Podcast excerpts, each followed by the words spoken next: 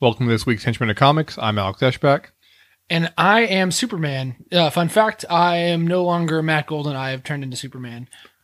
Well, uh, you're really slumming it right now. Literally, countless thousands, millions of people are all dying right now because you're sitting here instead of out saving them. I am too busy to help them right now. I am in the middle of a podcast uh, with a guy that I would hesitate to call my friend. How are you doing?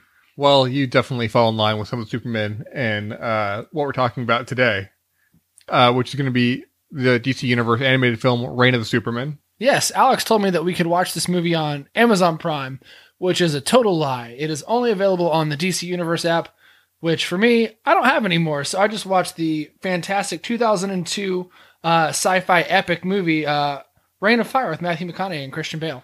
Uh, excellent movie. Easily the best movie that I think is about dragons. Uh, it is about dragons. Uh, are they fighting them? Are they kissing them? I'm not sure. No, they're raining them. It, it's right there on the title. Raining, like like reindeer, right? It's a, it's a modern day Christmas story. Is is this is this reindeer games? Is this are we gonna have to get out a, a Ben Affleck? Oh, I wish. I, I wish it was the Reindeer Games podcast. it can be, and maybe next week it will be. But today, I think we'll talk about Superman. Uh, yeah, this is available on the DC Universe app, uh, which again just adds value to the service. Even if Doom Patrol alone by itself has done it, at least for me. But that's not what we're here to talk about today. Uh, talking about Doom Patrol today. This is uh, a sequel to Death of Superman.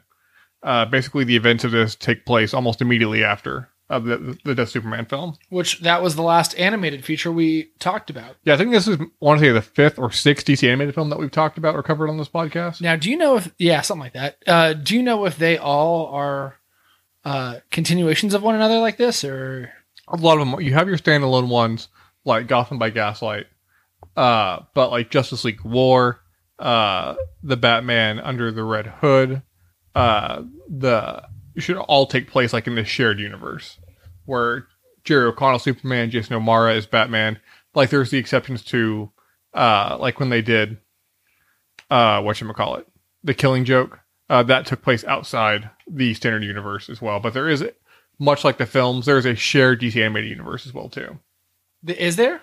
Yeah, Wow. yeah. There's a whole big continuity to it that you've missed out Now, countless, countless hours. quick question because this isn't really too on the topic, but do you think that movies like this, these animated films, and these uh, TV shows who do these big events, these massive stories that people know pretty well, um, do you think that takes away from us seeing movies about these stories? Because I kind of feel like it takes away, like, the Flash has done Flashpoint however many times, and we've seen it Well- in the animated and in the TV show. Like, do you think that that takes away? I think the only really thing is is like I still think the best version, aside from the comic version of Flashpoint, is the feature length animated film. And like I don't know how if you experienced this, but like there was moments when I was watching Reign of Superman where I was like, this is a really cool moment, and this would never take place in a feature length film. Uh, you could never get uh, Justice League to appear for just a few short scenes uh, that were key that were key scenes and uh, pivotal scenes, but then they just disappeared after that. Yeah, you would never get the Green Lantern making three jokes in a movie and then never showing up again. I know you would never pay Nathan Fillion to come and do three jokes, and never show up again. You also wouldn't get the gorgeous glamazon Wonder Woman uh, in like four scenes and then just chewing the cud with Lois Lane. Yeah. And there were fun scenes too. Like Yeah, I enjoyed alright. every scene with the Justice League. In fact, my favorite moment in the film actually involved uh, a Justice League moment. Uh, it's whenever they're talking about the president being on the street, and Cyborg said they were on, or Batman said they were on Rodeo Drive, and Cyborg says, "I'm pretty sure they pronounce it uh, Rodeo." Batman goes, "Well, they're wrong," and you have Green Lantern over the headset. It's like, "No, I'm pretty sure it's Rodeo." like it's little bits like that that work well. A nice bit of levity uh, from characters that I enjoy more than Superman, even though I like Superman. Uh, but you'll never get that in a live action film. Now these uh, these voices are actually voiced by the real life Batman and the real life Wonder Woman and Green Lantern. I don't know how they have a budget to get these real superheroes to take time out of their days Yeah. to do this. And to tell their autobiographical tales. Yeah, it was pretty impressive. Uh, but this movie basically opens Superman is dead. Also, spoilers for Return of Superman, or Yeah. Reign of the Superman, I should say. Uh, and all these new Supermen start appearing. We have Superboy. We ha- and this is uh, Contra Boy, not John from the more recent uh, run on the comics. This is the classic uh, Connor Kent Superboy. We have Connor. Uh-huh, that's his uh, that's his nickname. And the Teen Titans behind his back. It's really mean. Uh, that was a really dark issue of Teen Titans. they Uh, tackled bullying that episode, and it mm-hmm. was not it was not easy. we have uh, Steel, uh, the basically kind of like an Iron Man version of Superman, and we have the Eradicator, which is uh, we really don't know what the Eradicator is. He's just relentless and ruthless, and he has these cool yellow shades. He's got Yeah. the dopest uh, little sunblockers on. And then we have Cyborg Superman, who claims to be the real Clark Kent as well. So, out of these four Supermen, which one did you like the most? None of them. I hated all of them. Well, that's a real shame. Yeah, I thought they all sucked. I thought none of them were any good. Uh, Superboy is a punk ass bitch. I could not stand his cocky little attitude and calling the Flash zippy.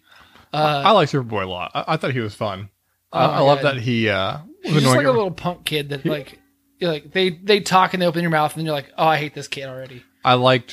Please uh, be an adult already. I had like the classic look of like the jeans, like the leather jacket on from the comics. I like the moment when Lex Luthor was lecturing him and they were in the limo. He was just rolling the window up and down and ignoring him because that's just such a annoying kid thing to do. You just roll the windows up and down continuously. Uh, he gets bored. Uh, I thought Steel was a fine interpretation. Uh, he didn't get the most dynamic. I love the Eradicator in the comics, uh, but because it just has a very like overtly 90s superhero. I felt like they kind of captured that was his outfit, but you didn't get a lot of Eradicator. He was big in the first third, but kind of disappeared towards the till the end. He disappeared entirely at the end of the movie.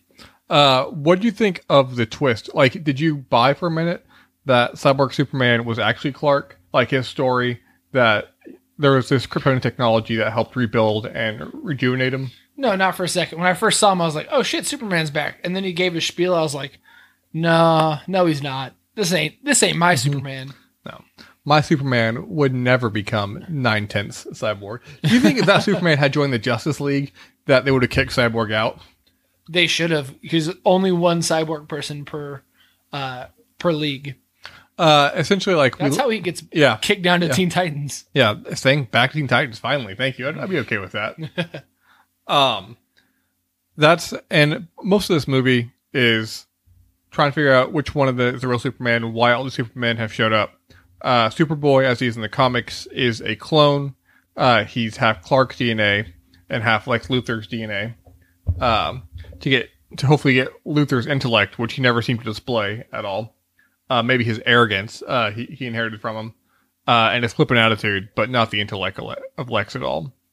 Um, Steel's just a genius inventor, much like kind of like a Tony Stark, but without the drinking or boozing problem, and much more honorable. Still has, he still very much has the Clark Kent uh, truth, justice. Yeah, he needs more of an edge. It's Yeah. just, it's kind of bullshit. Like these people need more. They need to be more hard.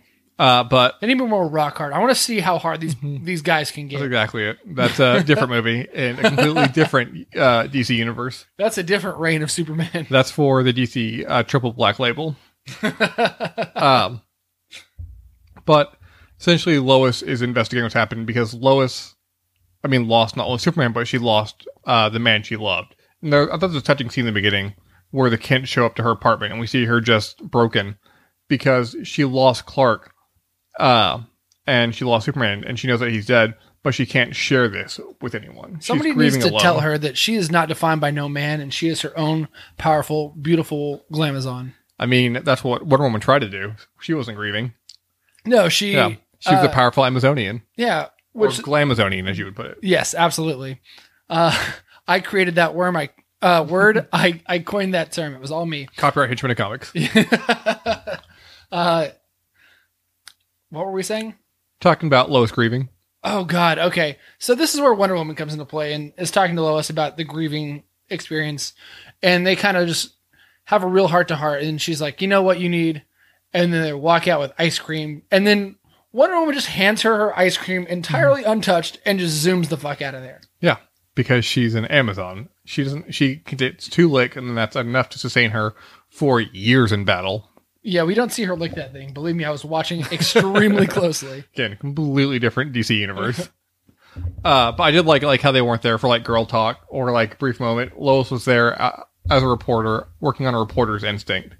Uh, but she goes to an event that Lex is showing to make the official announcement of Superboy and how he's working for LexCorp. And Eradicator shows up uh, to destroy Lex Luthor because he's a villain. And I thought that was a really cool scene where Eradicator is flying from the top of the complex where they are, and as he's flying down, all the glass shatters on the way down. See, uh, the one that I watched, he was definitely called the masturbator, and he was doing something, and it was definitely raining down on people. Okay, I really need to see your search history after this. Uh, I just need to teach you basic Google and Amazon and things. I don't know how you survive it in this world. You're just an analog boy in a digital world. uh, let me tell you, I can't be on anybody's Wi-Fi in case it's secured. Uh, is there is that like a legal reason for it? No comment. Okay, My good. lawyer said I can't say anything. Good. That's that. usually you're in a good place when you uh, always have to begin a sentence with my lawyer. um, but I think uh, it gets a little, little slow towards the middle, uh, especially because of Justice League disappear. We learn that Cyborg Superman is actually Hank Henshaw, like he is in the comics, and that he's working for Darkseid to bring Darkseid and his army over to Earth. And I thought this was, I thought the weakest part of the moment. I didn't like the voice acting behind Darkseid. It didn't feel very Darkseid to me at all. Uh, I didn't like the character design for Darkseid. Um, and it kind of felt like a just kind of shoe shoehorned in. I would rather just have it be. I would have rather had it be Hank Henshaw just try to claim he's Superman and take over his identity and his position. Yeah, that would have been way fucking cooler because Darkseid, like you said, the design wasn't wasn't great. Uh, it could have been worse, I thought, but it, it definitely wasn't the Darkseid that, that I want. And the voice didn't have the gravitas of the gravel No, like we've that you'd seen, expect yeah, from from Side. yeah. Even when we see like Darkseid uh, and Young Justice, I think like it sounds much better. Uh, there are a lot of like people in here that have worked over the voice actors, at least that have been part of other DC Universe characters, other superhero um, shows. We have Cameron Monaghan did Superboy. I thought he did a really good job. Uh, he plays the Joker in Gotham. Rosario Dawson was Wonder Woman. She obviously uh, was in the Netflix uh, Marvel Universe. Cress Williams uh, with Steel. He's Black Lightning most recently. So people that have experience in this universe. But I still thought uh, Nathan Fillion's Green Lantern probably had the most character uh, for any of the voice, even for just his few lines. I don't know how you could tell because, like you said, he had a few lines and that was really it. I mean, he's got a great character voice. Yeah, and I still think animated stuff. Jason O'Mara does a pretty good Batman too. He's not Kevin Conroy, uh, but I think he does a pretty good yeah, job no, stepping I had in. no issues with the Batman. yeah. Uh, But again, you got like eight lines from Batman the, the whole thing. Uh, essentially, though, they go to the Fortress of Solitude. Superman comes out because he wasn't dead. Surprise. Uh, but I think, I mean, everyone expected that's not really a bad thing. And he has a version of this classic, like, Return Superman after the death of, like, the black outfit and the long hair. Oh Uh, my god, he had the most beautiful Kentucky waterfall, Yeah. the mullet Yeah. with just the blackest, most '90s outfit you've ever seen. Yeah. I feel like with that outfit, with some of Eradicator's uh, design and some Superboy's design, they still tried to pay, they still tried to honor, like, the, the 90s comic styles. Uh, and I think they pulled it off pretty well. All he was missing was a tattered jean jacket. Uh, yeah, a tattoo jacket. I think a barbed wire tattoo would have looked good. I mean, you can't Uh, see that under the when- suit though. He, he- had it. He's he definitely did. got that tattoo. Yeah, and when he was flying, uh, to go save Metropolis, he definitely should have rocked some Nirvana, uh, on the ship. Like, just really sell it. See, yeah, uh, just like in whatever movie we recently talked about, uh, Captain Uh, Marvel, yes. uh, "Come as You Are." Yeah. Uh, use it again. Yeah, Use it in- exactly. use it in every Use your entire movie. budget for this animated film, just just for that song. Yeah, Captain Marvel did it. You should be able to do it.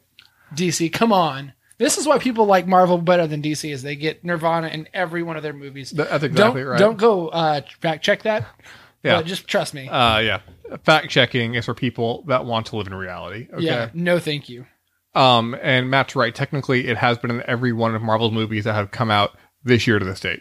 Yeah, which is what he's absolutely. saying. Yeah. Uh, so, uh, we do have a final battle between Hank Henshaw and Superman as he arrives, uh, with Lois helping and reading as well. It's a little more interesting fight because Superman is not at full strength, and Cyborg Superman is seemingly invincible because any part that gets damaged or torn off just rejuvenates immediately. Yeah, I didn't like that.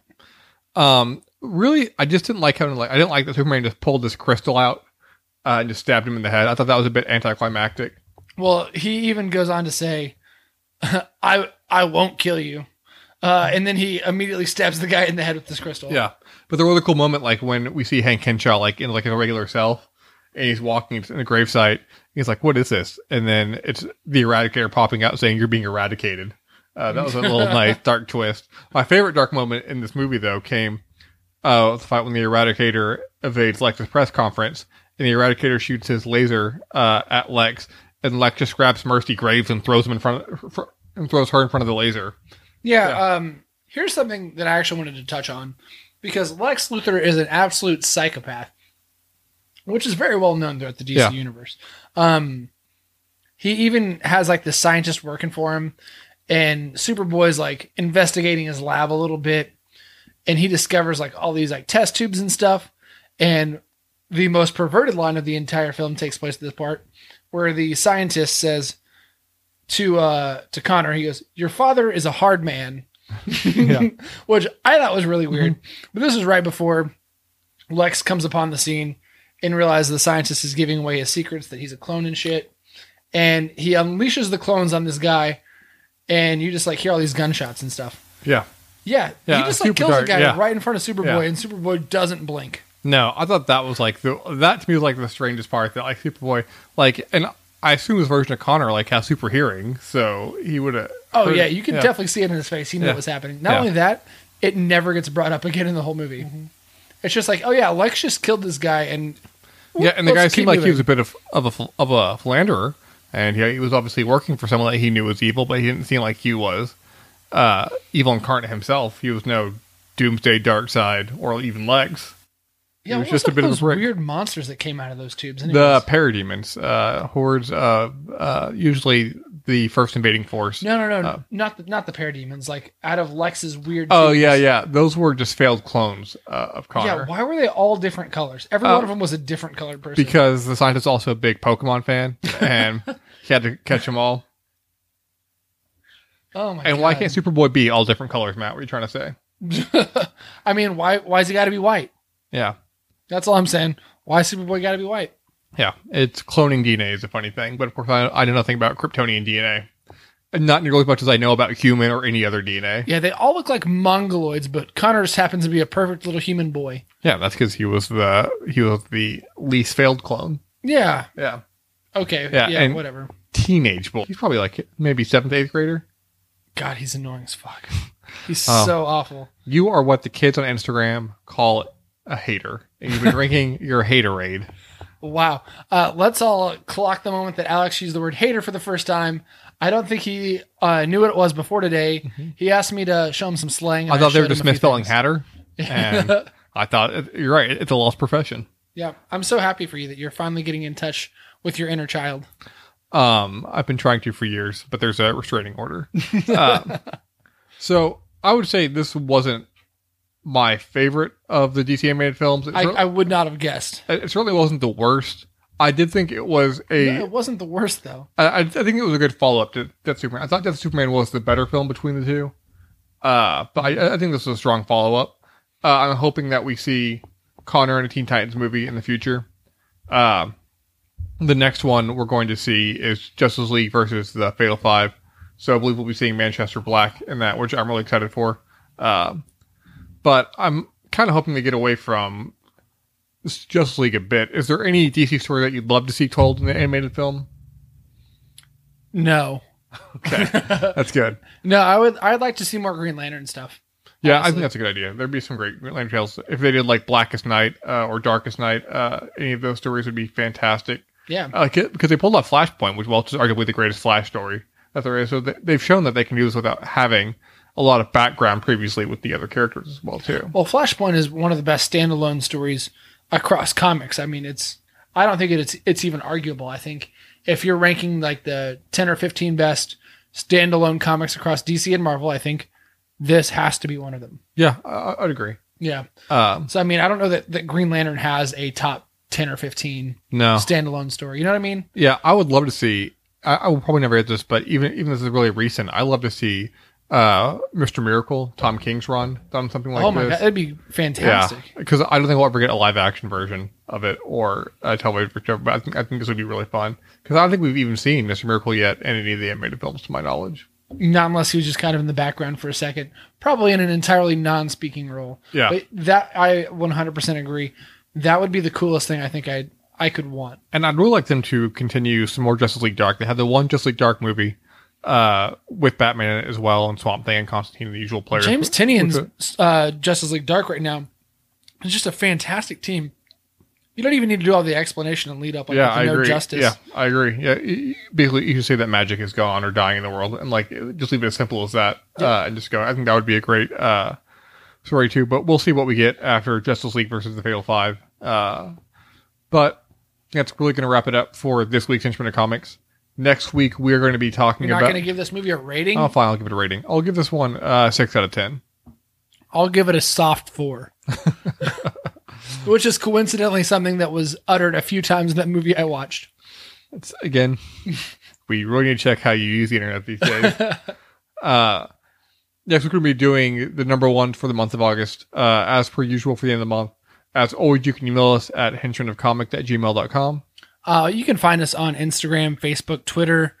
Uh, but most importantly, if you would like, subscribe, or leave us just a, a fun review about how much uh, you think I am more beautiful than Alex. About how Nirvana being in all cap all Marvel films is continuity now. yes, uh, it is definitely fact. And email Kevin Feige and tell him that he needs to retroactively put Nirvana in any film. Which is a weird choice on our part because I wouldn't say Nirvana's in like in our top twenty favorite bands for either one of us. no, I wouldn't even Yeah. go to, to say top thirty. Yeah, and we're really dying on this hill for one of the most popular and influential bands of all time to make sure that they get included. And let let it be known, like I don't Have you dislike heard of the Beatles? yeah, I don't dislike Nirvana at all. I think Yeah, Nirvana. yeah, I agree. Yeah, But Yeah. anywho, yeah. But they, they don't have a horn section. So, they don't have a horn section. And for Matt, they don't have enough white guys do, do- doing bluesy gu- guitar vocals.